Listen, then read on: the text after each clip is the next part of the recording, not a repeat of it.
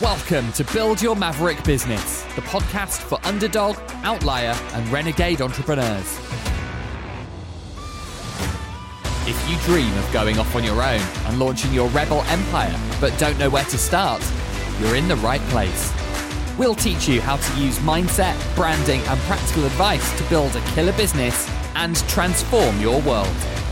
And now, here's your host, Alex Pitt. Yes, you lot! Back on my bullshit for 2024. Oh, how I've missed you. Oh, how I've missed this podcast. It's been a while. I have been very busy. I've been doing so many things. I've lost track of all the things. But I did also manage to fit in a lovely break for Christmas and New Year. And I know it might seem weird to be talking about that. I'm talking about Christmas as we are now on like January 74th, I think it feels like. But yeah, it's been a minute. It's been a minute since we've spoken. So I hope you're all well. We are back on track. I am kicking Build Your Maverick business back off for the new year. And I tell you what, I'm kicking it off with a with a big deal of an episode. I'm kicking it off with a story and an announcement, a fairly big announcement. Now it's a weird one because I forget who I've actually told individually about this, about what we will call the second biggest life event of last year for me the biggest one being getting engaged. But yeah, this is up there. We'll call this the official announcement. So, the big news from me I have shut down my business. Strange Creative Studio no longer exists. You might have noticed that this episode no longer features an intro with Alex Pitt, founder of Strange, because that's not a thing anymore. Now, don't cry for me, my Mavericks. This was very much an intentional decision, and I'm going to tell you why this has happened, how it came to happen, and why this is a monumentally wonderful decision that's brought me so much happiness. Why it set me on a new mission that I have never ever in my life been more excited about. Strange brought me three years of just fun, purpose, fulfillment. It brought me so much good shit for a really long time. But sometimes you just gotta know when it's time to move on. Right, so like I say, this is a doozy of a story. This is a big one. So I'm gonna spread it out over two episodes, I reckon. Tease you a little bit. I am gonna spin some fucking yarn because I haven't done this podcasting thing in a few weeks. And you know I love a chat. You know I love a story. So without any further faffing, here's why I've shut down my little baby, my little business. And I am also going to interweave this episode with some business advice that I learnt along the way. Such is the nature of the podcast. Don't just want to make it all about me, loves, want to give you some actionable advice. Right, here we go. So, rewind a little bit. When I first went freelance, we're talking five years ago now, thereabouts, before Strange, and the time before Strange, if you don't already know this, I was a graphic designer. I had been a graphic designer for eight, nine years, thereabouts, working full time for other companies. I had some nice clients. I was absolutely undercharging, but that's a different story. And I have an entire course on how not to do that. But yeah, the work was kind of all over the place. It was a bit sporadic. I didn't know who necessarily I wanted to work with. I didn't know that an ideal client was a thing. I didn't have a brand. I was just going out there as Alex Pitt, freelance graphic designer. It was all a bit vague. It was all a bit beige. It was all a bit nothing. And it was extremely unfulfilling. I wasn't in a good place and I didn't really understand why. So, this is around the summer of 2020, one of the bleakest times of my life.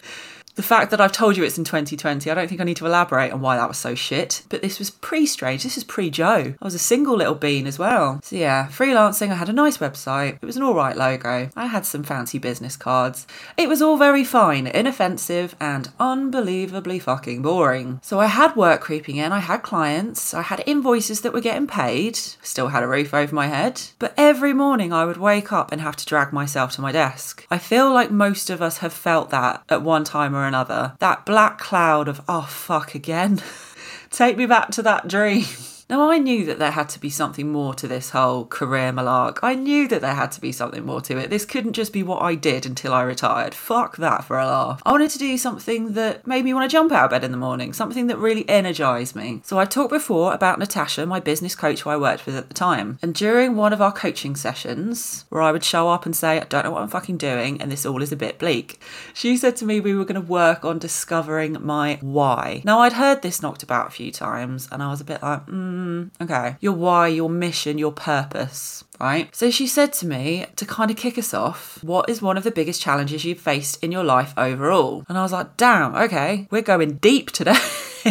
so I said, Well, I've always felt like a bit of an outsider that I don't fit in anywhere. Wasn't sure what this had to do with freelancing, but that was the truth. So when I said that out loud, I was like, Ooh, there's something in that. A penny has dropped there. Partly because I had no idea where that had come from, but partly because that was true. If you've heard me talk about strange in any way, it all stemmed from that idea. It all stemmed from that feeling of feeling like an outsider, a feeling like I didn't belong, of just wanting to be myself, but that not always being acceptable. I was always that teenager, the awkward, lanky kid with long black hair and big clumpy shoes, listening to Slipknot in the halls at school. People didn't really get me a lot of the time. And in the years leading up to starting Strange, I'd learnt to accept all of those things about myself. I was like, okay, I am a fucking weirdo, and what? So that was kind of the birth of that idea of breaking out from that LinkedIn appropriate generic version of myself and saying, okay, I'm going to start an agency now. That agency is going to cater exclusively for the fucking weirdos, the underdogs, and the mavericks of the business world. We're not going to follow the rules. We're not going to follow trends. We're not going to be wanky about anything. I'm just going to gather a little gaggle of misfits and we're going to create some beautiful weird shit and I'm going to help them to prosper. I'm going to help them build their own little rebel empires and it's going to be fucking brilliant. So that's where my my why came from, right? My purpose, my mission it is to inspire and champion the underdogs, outliers and renegades to carve out their place in the world. I keep that mission statement somewhere where I can see it a lot because it means a lot to me. Champion the underdogs, outliers and renegades. Like it still gives me chills saying that now. And after doing this work, I then started co-running a branding masterclass where I help other people to do this as well. It's work that I've now found is so crucial for that jumping out of bed feeling, right? It's not just about marketing, it's not just about positioning or pricing. You want to be jumping out of bed for this because it's hard. Running your own business is really difficult. And if you don't love it, then what's the fucking point? So if you don't know what a mission statement is, it's basically all of your aims and values distilled into a quite profound and memorable sentence. It's all about thinking what impact do you want to have on the world? Not just how do you want to make money, not just what do you want to put on your business cards, what do you want to put on your LinkedIn profile? What impact do you want to have? What change do you want to make? So using that mission statement, I launched Strange, I created the brand, I knew exactly what it had to be to attract the right people. And for such a long time, Strange took on a life of its own at a rate that I never could have predicted. I was trying to keep up with it. I suddenly went from this like watered down, overlooked freelancer clambering to try and get attention with a hundred other people clambering for the same job, for the same attention, with their portfolios like, hire me, hire me, I'm a great fit for this job, I've DM'd you. Ah. I went from that to this force to be reckoned with. I had messages from strangers telling me how my story, how feeling like this weirdo and wanting to find the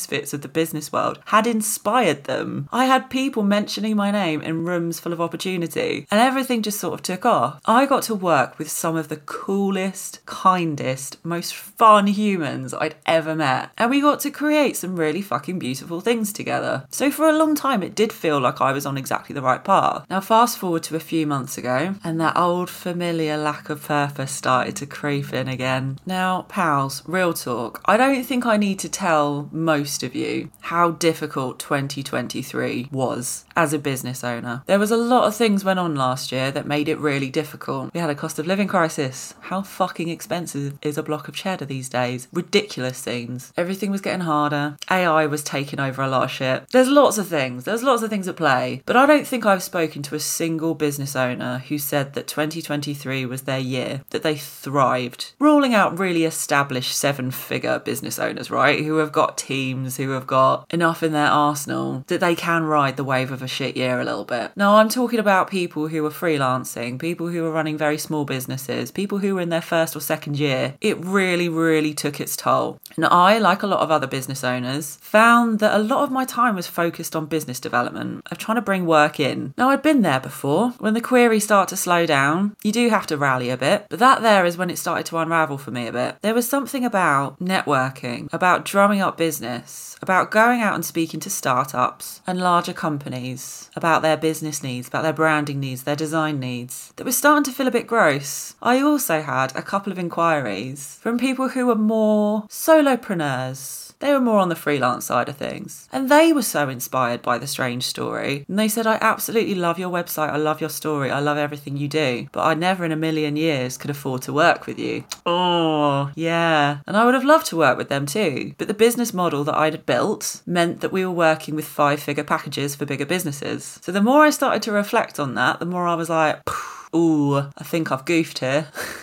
Think this isn't quite right. It kind of hit me that the business model that I'd built, that I'd chosen for Strange, could only realistically serve companies with decent budgets. So without meaning to, I'd fallen back into this old problem. Part of the reason that I didn't want to just freelance was that I didn't just want to do work that would make rich people richer. And there I was back in that fucking place again. So if a done for you brand design was the way that I was trying to fulfill that purpose ます。Of reaching the underdogs, the outliers, and the renegades, then I was missing the target. I was completely on the wrong track because those underdogs, renegades, and mavericks couldn't fucking afford me. they couldn't afford to work with Strange, couldn't afford to pay that much money for their branding, they couldn't afford to outsource all of their design, but they still really wanted to be a part of what I was creating. I just hadn't given them the vehicle to do that yet. I'd fallen back into serving big companies, not the very people who needed me the most. Now, I did start to try and remedy this problem. One of the first things I did was create not just a pretty logo, the branding course. I thought, hey, here's something cheap that if you can't afford the Done For You program, this is a couple of hundred quid. I tried to create some free resources, some PDFs. I started this podcast try and share tips, advice, and real stories that transcended the design and branding. Now, organically, a new career path was starting to unfold, and I was like, ooh, interesting. So I'm going to pause there for a sec and give a little bit of advice here. Am not the first person, and I will not be the last person, to realise that the career that I was doing wasn't quite right. It is a very common problem. It's not easy doing what you love. It takes a lot of bravery to admit to yourself that what you're doing isn't what you want to do, and sometimes the whole thing can just seem so daunting. It's easier to stay in your comfort zone and think, hmm, what if? It's easier to get up and drive to work and get your paycheck than to rock the boat and see what might happen. But my advice is just take a minute, take a beat to think about what success actually means to you. If success to you is seeing your business grow really, really fast and making loads of money, then that's great. If I were fully dedicated to Strange, to running an agency, I don't think last year would have hit me as hard as it did. For me, success was intrinsically linked to that mission, to my mission, my purpose. So coming up with that new model of trying to come up with low ticket items, trying to help the people who didn't have monster budgets, it kind of slapped me in the face how important that was. It is okay to pivot if you are not in the right place right now. I fully encourage it. The more passionate and fulfilled you feel about what you're doing, the more successful you will be. Not just monetarily, but in a way that actually means something to you. Okay, pals, I'm going to stop there for this week. Feels very unnatural for me to stop halfway through a story, but, but, tune in next week where I will talk you through the exact moment I knew it was time to part ways with Strange, when I knew it was time to shut it all down. Spoiler, it involves one soul destroying client call and a lot of tears. Catch you here next week, pals. If you love what you're hearing in this podcast, but you are still yet to start that rebel empire of your own, I've got something that might help. Head over to the show notes of this episode where you will find a free seven step action plan to kickstarting your first side hustle. It's got pretty pictures, it's got activities. What more could you want, my loves? Get it downloaded, try it out, let me know how you get on.